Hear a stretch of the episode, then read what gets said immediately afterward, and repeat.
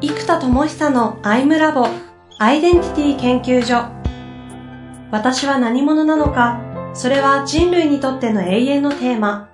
15年の歳月をかけ開発された統合された究極の私と出会える技術アイミング。不確実性の時代を生きる次世代リーダーのためにアイデンティティの本質について語り尽くします。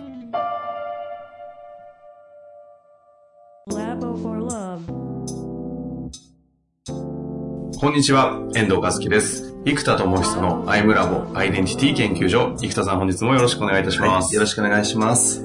さあ、今回は、えー、アイデンティティシフトが前回、前々回で終わりましたので、はい、ついにパラダイムシフトを起こす回になったんですが、えっ、と、ちょっと復習をしたいなと思うんですが、うんうん、どんな内容でした？えっと、まず人には内なる事故がいっぱいいますよね、と。はい。で、このいろんな事故の中のどれをちゃんと選択するか。うん、これがすごく大事ですよ、ということをお話ししていきました。はい。で、その選択、事故が選択されると、そのアイデンティティの観点が生まれてくるので、うん、えー、内なる自分が例えばまあ10人ぐらいいれば、その中の、例えば7番目の自分にとっての観点はこうである。っていうふうになりますね。うん、で、これが相手の場合、えー、視点というのは、えっ、ー、と、アイデンティティが関わらないので、うん、相手視点って言ったら、相手を一つの人として見てますけど、うん、観点って考えた場合は、相手が今日何者としてそこにいるのかを考える必要があると。つまり、部長としているのかとか、焦燥感を感じてる自分として今いるのかによって、感情的事故としてその場にいるのであれば、その事故の観点からもっとスピーディーにこうやってくれないかって話になるわけですよね。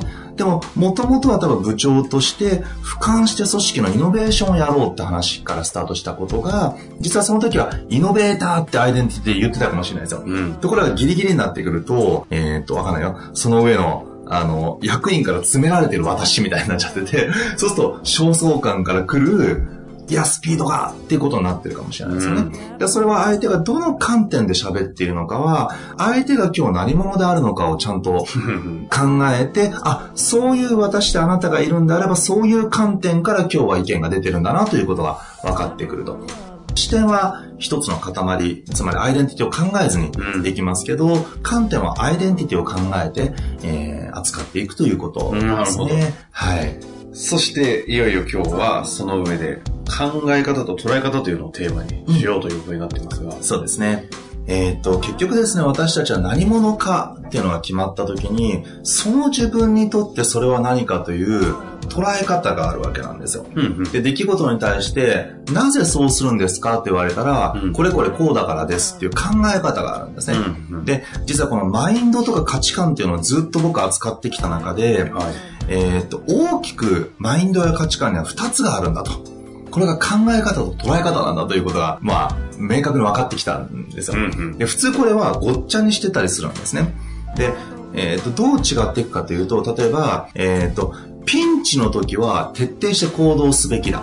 うん、これは考え方なんですよ、うんうん。ピンチの時は行動した方がいいよというふうに考えている。うん、で、えー、例えば、捉え方は、僕にとってピンチとは最高のチャンスである。うん、これはピンチをチャンスと捉えている。っていう捉え方の話なんですね。はいはい、で、実はピンチをチャンスとして捉えているという捉え方が根本にあるので、ピンチの時は徹底して行動すべきだ。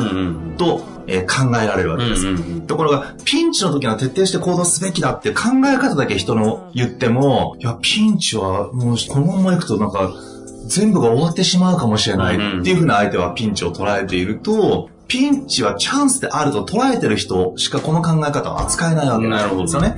なので、えー、っと、捉え方がそもそもの言葉の意味とか、その人特有の観点から来る捉え方があって、うん、その捉え方が、えー、言葉を構成していくので、その言葉を使って考え方が出てくる。うん、で、考え方の先に、まあ、行動や、えー、まあ発言みたいなことが出てくるということですね。うんうん、だから一般的には、なぜその行動をするんですか？って言われたら、最初のやっぱ一般的な考え方が出やすいですよね。うん、うん、いや、ピンチの時のは行動した方が絶対いいんですよ。うんうん。で、なんでですか？って言うと、いや、それはなんでかって、いや、ピンチってチャンスじゃないですか。で、これ捉え方が出てます。ね。っていうふうに、こういうふうに、あの、考え方と捉え方という二つの、えー、ことがあるので、これ分けて考えた方が、とても扱いやすいということが分かってきたので、今この二つを分けて僕は扱ってますね。はい。考え方、分けて扱うっていうのはどう扱うんですか？その違いもよく分かりました。うん、そしてそれを違うと認識することのなんとなくこう、重要性も分かりそうなんですが、えっと、それを分けてどう取り扱っていくんですかこの生きていく上で。生きていく上の扱い方は実は最初にやった内的事項の選択ってところ全部繋がっていくんですけど、例えば、うん、じゃあ、なんか実演の方がいいので、はい、遠藤さんなんか最近こう、いろんな出来事があった中で、はい、すごく印象的なことや逆にちょっとネガティブな感情が出てきたりとか、はい、なんかこう、陰の出来事の方が分かりやすいんですけど、なんかあります？なんかですか、うん、えっ、ー、とですね、それで言うと、うん。自分で先に走っちゃったんですけど、ヒント捉えてるなと思ったんですけど、ど。何かわかんないですけどもね、うん、かなり、あの、収録の前にもシェアしたんですが、非常に優秀というかね、うん、もう、あの、かなり上がり組の、二十歳の頃に何十億もあの資産を抱え、で、今はまた、あの、すごいことを成し遂げようとする社長さんとつい先日、食事に行きまして、まあ、行く機会をいただいて、あの、ずっと二人で喋ってたんですけども、あまりの、あの、スケールのデカさに、若干こう、感覚がこわばるというか、うわーなんかもうもはやこれやられた感がですね、ちょっと陰な気分なんですよね。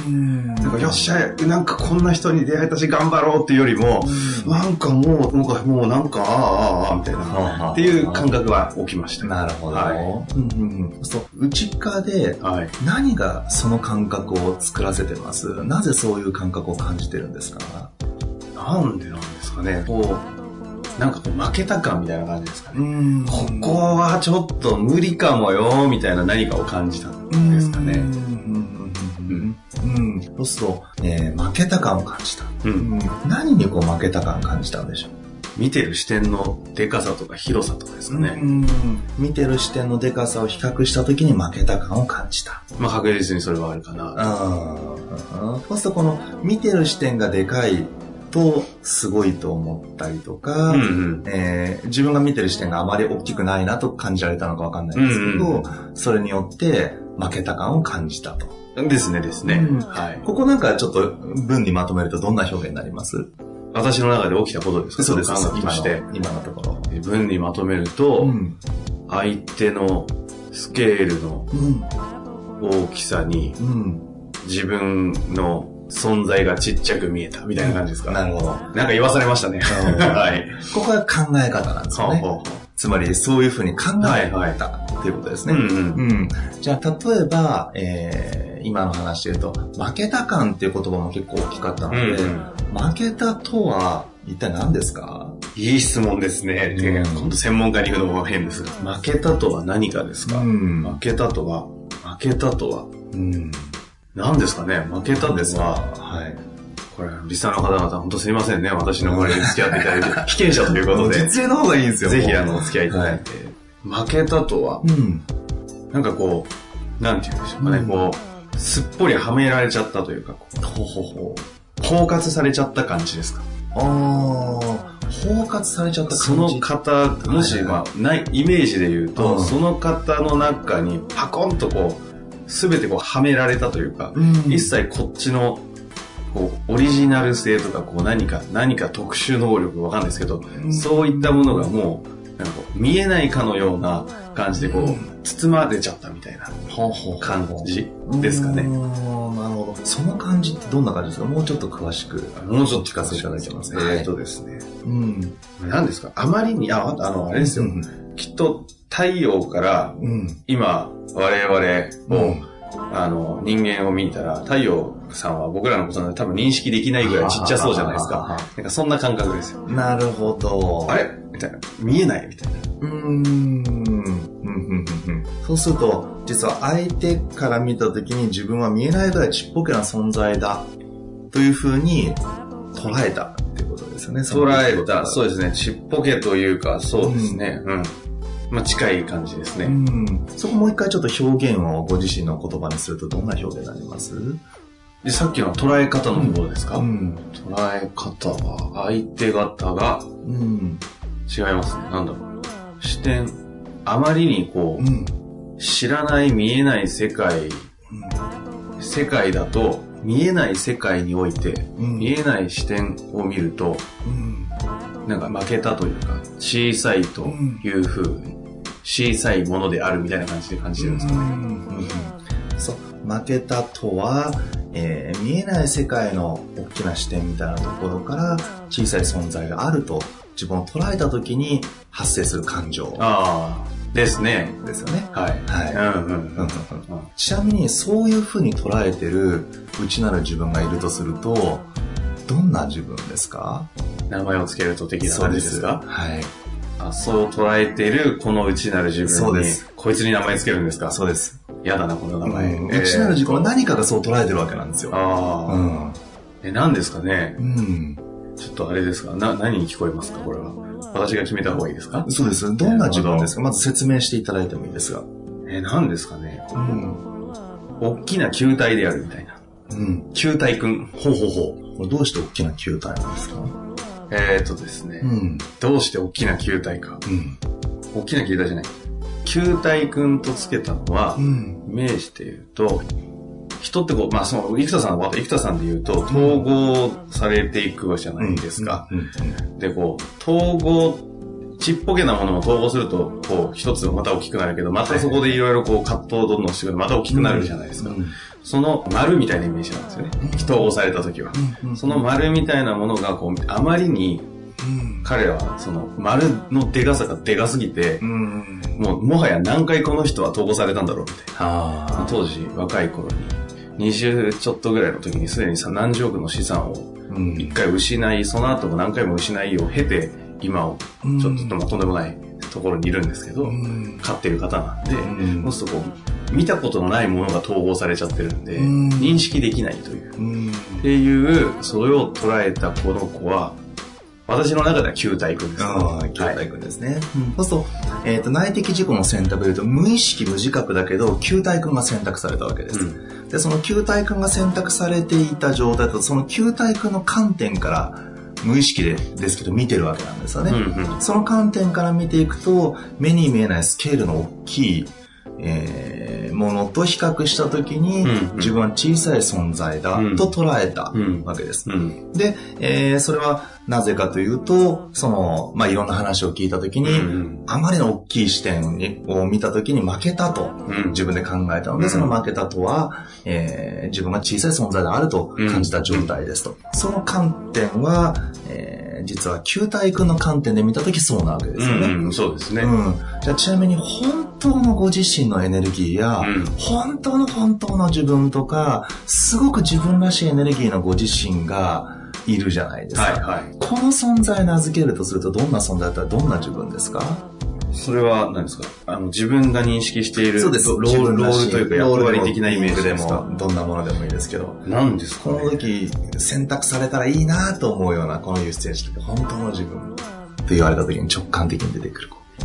えーっと、うん。今ポロッと出たのは、あの、遠藤心みたいな感じですか？ほうほうほうほ私あの遠藤なので、う。うん。その遠藤って要はこう、自分の認識としてはこう、今言った球体というか丸をうん。こうイメージしてるんですけど、うんその丸の道なんですよね、イメージは。うんそうそこの世界にあるきっとこう神がいるんだとしたら、うんその遠藤心というか遠藤の世界における神みたいな、うんそっちだともうちょっと元気は出ますね。ああ、なるほど。じゃあ、遠藤心っていう自分が内的自己を例えば今選択しました。はい。そうすると、遠藤心君の観点から見たときに、うんうんこの出来事ってどう捉えられますか？非常にいい経験だなと今思ってしまったんですけど、うん。要は、その、今私がやっている仕事ってプロデュースがほとんどなんですけど、うん。その上でこう、むちゃくちゃな変わった私は珍獣と呼んでるこう個性的な人たちばっかりをこうやってるんですが、結果その人だけというよりもその人たちを結果的にこうプラットフォームじゃないですけど、こう統合していくとすごいいろんなこう有機的な動きが出て楽しいよねと思って、うん。まあ、珍獣の動物園を作ってるぐらいの感覚で、うん。まあ、お付き合いさせていただいて、まあ、生田さんはまさにその一人でもあるんですが、はいそれで言うとその方との出会いも、そういう意味で言うと大きな縁を作る上では非常にいい経験だったし、いい出会いだったなと、まあ今、今後もお付き合いするんですが、いい出会いだったなというふうに思わされてしまいましたけども。はい、そうすると縁を作る上で、すごくいい経験である。っていうふうに捉えたわけですね、捉えましたね。うん。そうすると、じゃあ考え方ってどういうふうに変わっていきます？ああ、なんですかね。うん。すべての出会いは、縁につながるみたいな。ああ、すべての出会いは縁につながるという考え方に変わりますよね。うん。うん、そうすると、感情とか、えー、感覚ってどんな変化が起きてきますか？声のトーンでバレてる気はするんですけども、非常にいい、すっきりした感じですかね。そうですね。はい。いやー、素晴らしいですね。はい。生田智久さん。こまさかこの場でこんなことをされると思いませんでしたそうすると、ビフォーアフターの身体感覚や感情が、全く違うはずなんですよ。違いますね。どんな違いがあります？何ですか？うん。もともといろいろこう自分のアイデンティティ的なものは、生田さんとは捉え方が違うかもしれないですけど、うん自分の中では結構こう明確にあるのを、今までの話で言うと若干ブレてたんですよ。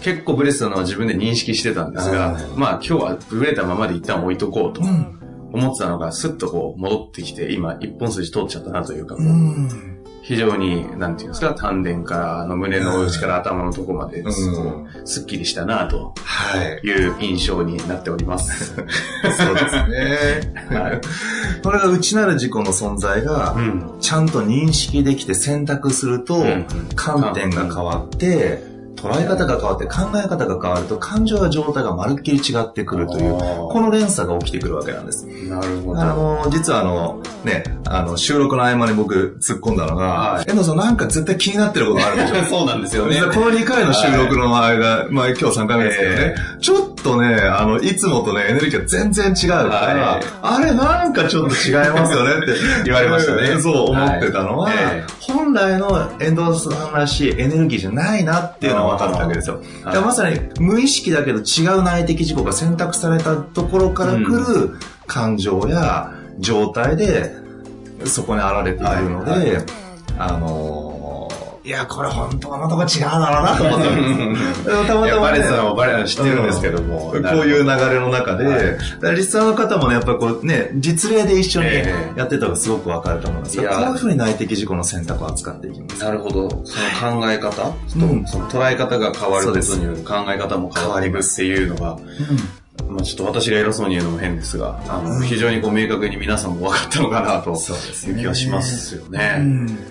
なるほどですね。ということを、うん、生田さんはいろんな間門とか学校をやったり、うん、インスタでマップとか、そういったものでツールとしてそういう統合するものを作って、今私が起きたものを、こう、自分たちでもできるようなことを、こう、広げてってるわけですよね。はい。恐ろしいですね、改めて。まあ、こういうことばっかりやってるんでね。はあ。ひたすらこれだけやってます。なるほど。はい、そしてこの、うん、あの、まあ、本当にね、リスナーの方々は今、見苦しい私のあの、インド部分を、あの、公表してしまったので、あそこはちょっとお詫びを申し上げたいところなんですけれども、はい、まあ、実際にその初め言っていた、その内的事故の選択をしていく中で観点、アイデンティティから決まる観点が、うんアイデンティティからなると観点というものが決まってきて、そう,、ね、そうなると物事の捉え方が変わるんで、結果的に考え方も変わるよね、と。そうです。いうのを、頭だけじゃなく、その感覚としても今、記事体験もあったので、分かってくださったのかなと思うんですが、えっ、と、次回は、どんな話で、そうですね。えっ、と、ここまでのところと、昔です。まず出来事があるわけですよ、はい。で、その出来事に対して、それをどう受け止めてるか、どう認知してるかってことです。実は次回ここやります。うん、で、私たちは人生の中でいろんな出来事があって、それを認知したり、受け止めたりして、で、その出来事、なぜそういうふうな感覚になるのか、うんうん、そういう認知になるのかというのは、その奥に考え方があって、うん、その奥に捉え方があって、その捉え方を生んでる観点があり、その奥にアイデンティティがあるわけです。で、内的事項を選択すると、観点が変わって、捉え方が変わって、考え方が変わるから、感覚や感情が変わっていくので、出来事に対して違うアプローチを取れるようになるんですね。なんで、こういう上から下がって下から上がるっていう流れがあるので、うん、この今度出来事と考え方の間にあるもの、ここがいわゆるその認知とか受け止めという場所なので、ここについて事実をまあ受け止めるって話なんですけど、ここについてちょっと扱っていきたいなと思っております。事実の認知と受け止めそうですね。捉え方とは違うんですね。うん、捉え方はもう、うんまあ、事実の捉え方とも言えなくはないんですけど、えっ、ー、と、僕の中で使ってるのは、えっ、ー、と、マインドの方なんですよ、捉え方って。うん、うん、だから、えっ、ー、と、負けたとは何かとか、うんうん事実から感じてる感情は捉え方でむしろ反応に近いんですね。うん、ここの部分を扱っていきたいなるほど、はい。事実の認知と受け止め方というこうん、楽しみにしております。はい。本日もありがとうございました。はい、ありがとうございます。